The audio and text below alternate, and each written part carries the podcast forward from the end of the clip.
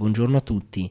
Oggi nessun ospite, nel senso che solitamente l'inizio è così, buongiorno a tutti, grazie per essere qui. Invece no, oggi vuole essere una puntata un po' così perché sono arrivato alla decima puntata del podcast la settimana scorsa e ed era un po' il numero che mi ero prefissato all'inizio per poter dire ok, arriviamo alla decima puntata e poi vediamo se continuare o smettere. Voglio continuare perché mh, mm, effettivamente il podcast mi sta, un, mi sta, dando un sacco di soddisfazioni, non tanto per i numeri, no? che sono ancora ridicoli, ma anche proprio per un utilizzo del podcast italiano che è ancora ridotto però mi sta dando soddisfazione dal punto di vista personale perché mi stanno arrivando tanti commenti di persone che mi scrivono, che mi consigliano, mi dicono quali ospiti secondo loro dovrei intervistare, quindi veramente anche questo tipo di interazione mi piace molto e soprattutto perché sto conoscendo delle persone che, che cazzo stimo, che, di cui ho letto i libri, di cui magari mi sono visto i TED Talks o le interviste, insomma veramente veramente figo. Voglio sicuramente continuare a fare il podcast. Oggi è una puntata un po' così come dicevo prima perché voglio raccontare un po' come sono arrivato a fare il podcast e perché faccio un podcast. Non tanto perché a qualcuno gliene debba fregare qualcosa di perché io ho fatto un podcast o, o, cosa significa per me il podcast, insomma queste cose sono irrilevanti secondo me, ma proprio dal punto di vista di chi vuole creare un progetto, eh, perché alcune volte quando si fa un progetto si sbaglia perché alcune volte invece si pensa di aver azzeccato, no? Non lo so, io voglio essere positivo e penso questa volta di aver azzeccato più cose di quelle che ne ho sbagliate perché in realtà ne ho sbagliate tante, ne ho sbagliate tante in passato ma intanto che io sto registrando qua di là c'è un bordello della Madonna, spero non, non sentiate nulla nel microfono in realtà pod, l'idea del podcast a me viene un paio d'anni fa, non tanto in forma di podcast, ma tanto quanto l'idea di fare delle interviste. Era un paio d'anni fa e mi ritrovavo in una situazione nella classica zona di comfort, nel senso che andava tutto bene. Andava tutto bene, i lavori andavano bene, i lavori con la partita IVA continuavano a crescere, quindi effettivamente i lavori commerciali c'erano e, ed ero molto contento di questo perché erano soprattutto nelle mie corde, perché erano lavori musicali, erano lavori di eventi e quindi veramente tutto stava andando per il meglio. Però vedevo che effettivamente eh, altri registi, altre persone che erano qua a Milano stavano facendo cose altrettanto fighe, anzi molto, ma molto, molto più fighe e mm, volevo assolutamente entrare in contatto con altre persone. Insomma, io vivo a Milano anche per questo motivo, per partecipare agli eventi, per conoscere nuove persone, per stare a contatto no? in un ecosistema in cui ci sono tante persone e da cui ti puoi far contaminare e contaminare le persone. Questa è la cosa più bella di vivere a Milano, secondo me. E quindi qua a Milano andava tutto bene, però volevo entrare in contatto con gente nuova e purtroppo di cose sempre più gente manda curriculum. È una cosa che io veramente eh, sconsiglio e chi mi conosce lo sa benissimo di inviare curriculum. Cioè è una cosa che non non può funzionare. Ne parlavo con Jacopo Perfetti in uno dei, degli ultimi podcast che abbiamo fatto, secondo me uno dei più interessanti. Eh, proprio scatta una fotografia perfetta dell'Italia lui perché dice il modo di pensare anglosassone è completamente diverso no, rispetto a quello italiano. Quello italiano è cerco lavoro, per cercarlo mando curriculum, se nessuno mi assume smetto anche di cercare, proprio resto inattivo. Il modello anglosassone, quindi americano anche, è proprio il contrario. Io mando i curriculum, se tu azienda grande non mi prendi, io fondo la mia azienda e poi magari un giorno ti comprerò. Ecco, è proprio una concezione diversa, completamente ribaltata del mondo del lavoro e tutto questa, questo contesto faceva sì che per entrare in contatto con delle persone nuove eh, fosse veramente difficile perché come fa la mia mail a risaltare rispetto alle altre? Allora scrissi un format che sostanzialmente si divideva in due parti. Nella prima parte io seguivo la persona che mi interessava, quindi in questo caso erano registi, sul loro set, quindi durante, durante il loro lavoro. E la seconda parte era di intervista, quindi avrei intervistati su quello che avevo girato in base alle riprese che avevo fatto e creavo un piccolo documentario. Non feci un elenco di 100 persone a cui scrivere, ma ne selezionai semplicemente 6 qua a Milano, quindi qua vicini, in modo che si poteva fare velocemente. E il tasso di risposta incredibilmente fu altissimo. Di solito si scrivono 100 curriculum e ti rispondono in due, negativamente per di più. Quindi andò tutto bene. fino alla consegna del lavoro perché effettivamente mi accorsi che per fare un solo documentario ci misi un mese e, ed era troppo tempo in quel momento della mia vita, cioè in quel momento della mia vita i lavori commerciali erano troppo importanti rispetto a questo progetto personale e quindi finì che ne feci uno, feci il secondo e il terzo non riuscì a finirlo. Eh, nonostante questo progetto a me piaccia ancora, aveva secondo me due grandi limiti. Il primo è che c'erano troppe variabili che io non potevo controllare e secondariamente ehm, il tempo speso tra il dire quindi tra lo scrivere quel format e il farlo era troppo e quindi ovviamente finì per, per, essere abbandonato. Qualche mese dopo, direi dicembre più o meno del 2017, mi ritrovai nella stessa situazione. Quindi cominciai no, a pensare di riprendere in mano il discorso delle interviste. Io intanto che io sto parlando, per schiarirmi la voce, mi verso la birra perché sono un alcolizzato, cioè nel senso che se entra qualcuno adesso in questa stanza mentre sto registrando, cioè vedi una persona con una, due, tre luci, un microfono, un'asta gigantesca, sembra tipo una, una radio pirata, una telecamera, cioè non lo so, non, non, non lo so cosa, cosa, può pensare una persona che mi vede in questo momento, speriamo non arrivi nessuno. E quindi cominciai a pensare di, di, di ricominciare no? questa cosa delle interviste, perché c'era una cosa super positiva che il format precedente mi aveva lasciato. Il fatto di conoscere delle persone, secondo me quello era il modo migliore per entrare in contatto con le persone, perché entravi in relazione con le persone di cui stimavi il lavoro, non chiedendogli dei favori, non chiedendogli se potevi lavorare per loro, se potevi lavorare con loro, no? Entravi in contatto con queste persone, ma da professionista a professionista, cioè tutta un'altra cosa, no? È, è come se ti ponessi sullo stesso piano e soprattutto hai un tasso di risposta molto più alto. E mi mise a scrivere un po' le, le, mie ispirazioni, quello che mi piaceva di più, i registi a cui mi ispiravo. E un nome su tutti è quello che è emerso di più diciamo, no? che è quello di Piff, cioè Piff per me è veramente unico in quello che fa, nei film, nei programmi televisivi, in radio, mi piace moltissimo Piff, mi piace anche troppo devo dire. E questo fu il mio errore più grande pensai di poter fare PIF non essendo PIF.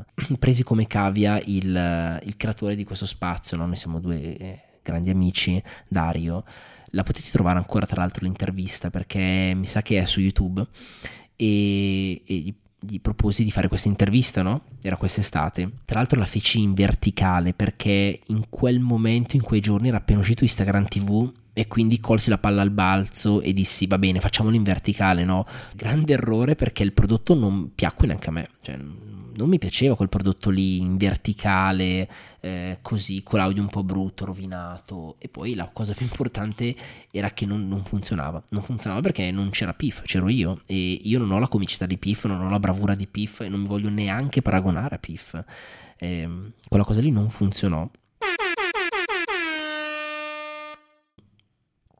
intanto io bevo e quindi quello fu il mio secondo sbaglio. Allora cominciai a ragionare più in un'ottica aziendale. Io quest'anno, tra i libri che ho letto, ho letto un libro secondo me molto, molto bello. Eh, si chiama mm, Partire leggeri di Eric Ries e spiegano come una startup o un progetto qualsiasi per partire debba essere leggero. Cioè tu fai il minimo prodotto che puoi fare con i mezzi che hai.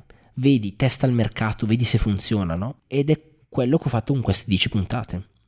Ho preso tutti i mezzi che io avevo già, quindi le luci, ho, ho giusto comprato i microfoni, ho speso 23 euro per i microfoni. A costo zero ho creato le prime 10 puntate. Dovevo vedere se il prodotto poteva funzionare, dovevo... era un po' un esperimento, no? E anche qua qualcosa ho sbagliato. Allora, cosa ho sbagliato nel podcast che ho fatto fino adesso? Secondo me l'errore più grosso è stato scegliere come nome Andrea Venturelli Podcast, cioè è il nome peggiore sulla faccia della terra, cioè solo dopo mi sono accorto che effettivamente non, non poteva funzionare, no? Funziona Andre- eh, il tuo nome con il finale podcast se sei Gary V, se sei Marco Montemagno, se sei Tony Robbins, allora sì funziona perché il tuo nome è già un brand, ma se sei Andrea Venturelli non funziona. Quindi questo secondo me è stato l'errore più grande. Il secondo errore è stato mettere tipo degli estratti su YouTube. Io pubblicavo addirittura prima gli estratti, poi caricavo il video completo,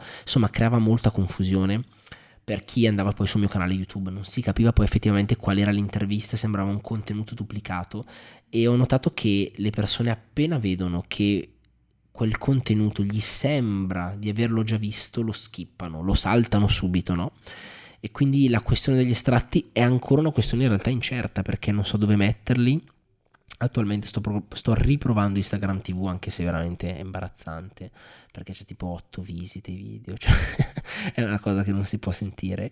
E sto provando, oggi ne ho messo uno nel, nel feed sempre di Instagram, Facebook lo vorrei abbandonare perché è veramente imbarazzante anche lui, praticamente c'è solo mia madre che condivide le mie cose e, e grazie mamma. E poi la terza cosa che secondo me è sbagliato è stato non avere una lista di persone già a priori da chiamare e di cui ero sicuro che sarebbero venuti per fare l'intervista, no? È stato un casino, cioè se volete fare un podcast, se volete insomma fare un progetto dove dovete coinvolgere altre persone, ecco forse questo consiglio può essere utile, contattateli prima, perché per me è stato un delirio contattare e riuscire ad avere un ospite a settimana, perché ovviamente le persone hanno cose da fare, soprattutto a Milano, c'è una città che va a 2000 all'ora, pensare che le persone vengano da te che non sei un cazzo di nessuno per registrare un podcast che probabilmente non si vede un cazzo di nessuno, non si ascolta nessuno, è difficile. È difficile quindi devi avere magari dei, delle referenze, magari devono essere delle persone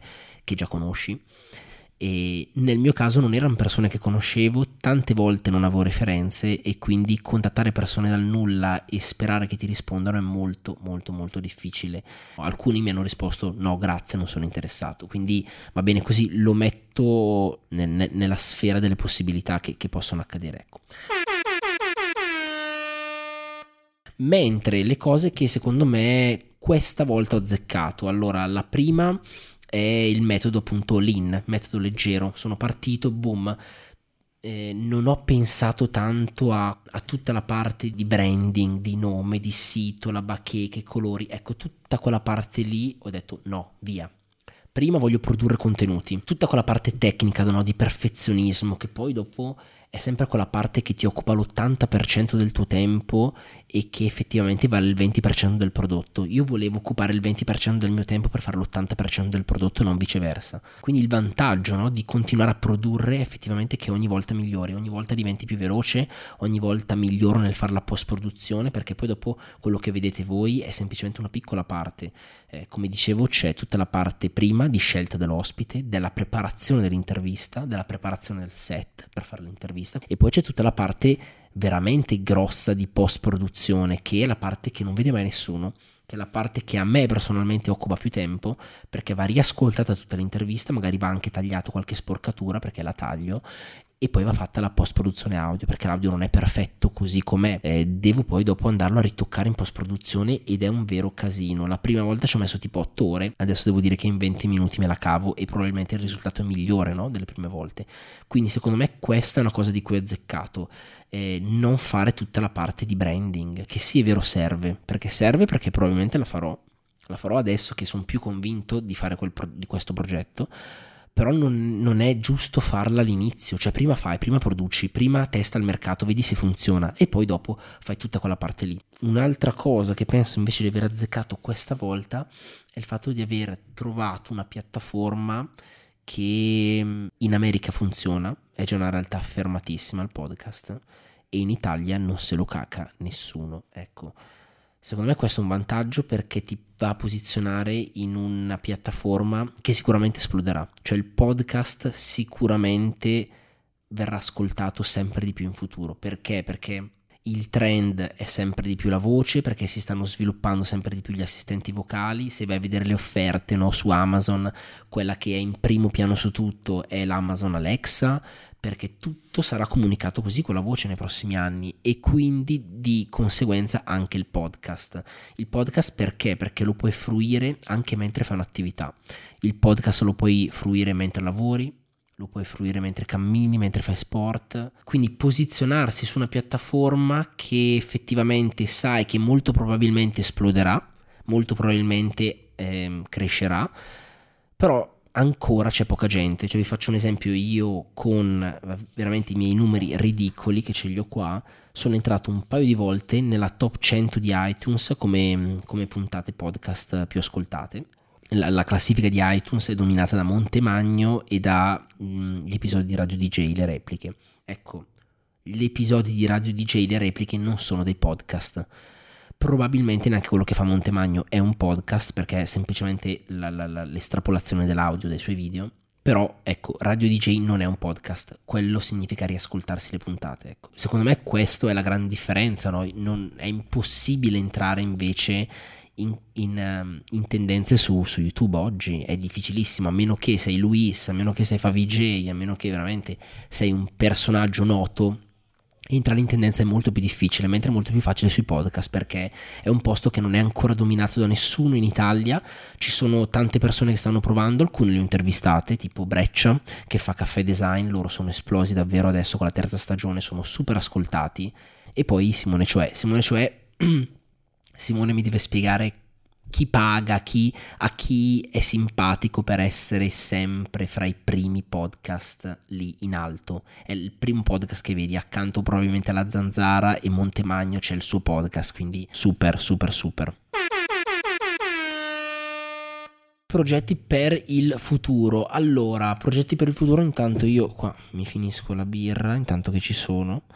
Allora, progetti per il futuro è sicuramente fare un branding a questo podcast per quello che posso fare io. Sicuramente cambierò nome e mi voglio prendere un paio di settimane per organizzare gli ospiti, dare una linea un pochino più definita perché attualmente ho intervistato da illustratori a persone che lavorano nella blockchain, eh, cioè ho intervistato chiunque però anche lì ho notato che c'era un filo conduttore, un filo rosso che è quello del, del, del reinventarsi, del, davvero di inventarsi e pensare che ogni giorno è il giorno 1 eh, soprattutto ecco, nell'ambito lavorativo. Questa è la cosa che, che secondo me accomuna tutti, no? Tutti hanno questo filo conduttore, quindi sicuramente il nome, mm, non lo so, dovrà avere a che fare con qualcosa del genere, non lo so. Boh. Voglio sicuramente migliorare tantissimo la qualità audio e video, al momento il microfono è un po' quello che è. Ho preso intanto quest'asta qua ho preso altre, altre, altre cose tecniche, eh, voglio un po' cambiare il setup della stanzetta qua dove, dove, registro i podcast, continuerò a registrarli qua che è lo studio dove lavoro, però voglio un po' ribaltare no? il concetto, lo studio, mm, vediamo, volevo fare una fotografia un pochino più curata, quindi sicuramente queste sono le cose più, più urgenti che ho da fare, ecco.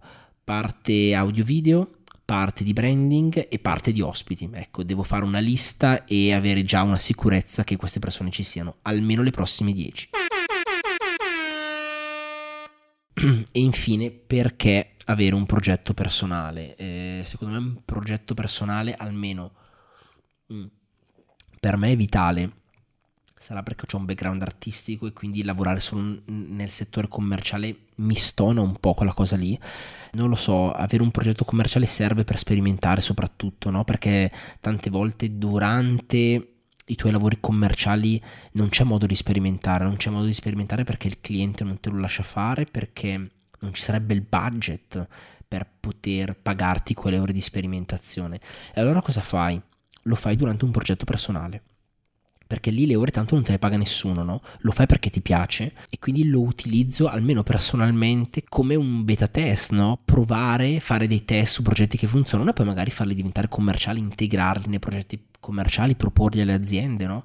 Sicuramente il progetto personale è una fase di, di testing dove puoi testare, puoi sbagliare, mentre con le aziende, con i tuoi clienti è molto più difficile, no? Mm, difficilmente il cliente è contento se tu sbagli, ecco.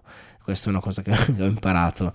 Eh, non c'è tanto spazio alla sperimentazione anche se c'è sicuramente spazio alla libertà, tanti clienti che ho avuto si sono fidati ciecamente di quello che facevo io, quindi non vuol dire che tutti i clienti sono il male sono, e ti vogliono solamente sfruttare, far fare quello che vogliono loro assolutamente. E quindi secondo me la parte di, di, di sperimentazione si può fare nei lavori personali, ecco, lo fa anche la mia compagna, lo faccio io, lo fanno tante persone che conosco eh, secondo me quello è il miglior modo per poter sperimentare, provare, non costa nulla. Ecco, questo è un consiglio che mi sento di dare e grazie se siete arrivati ad ascoltarmi fino qua.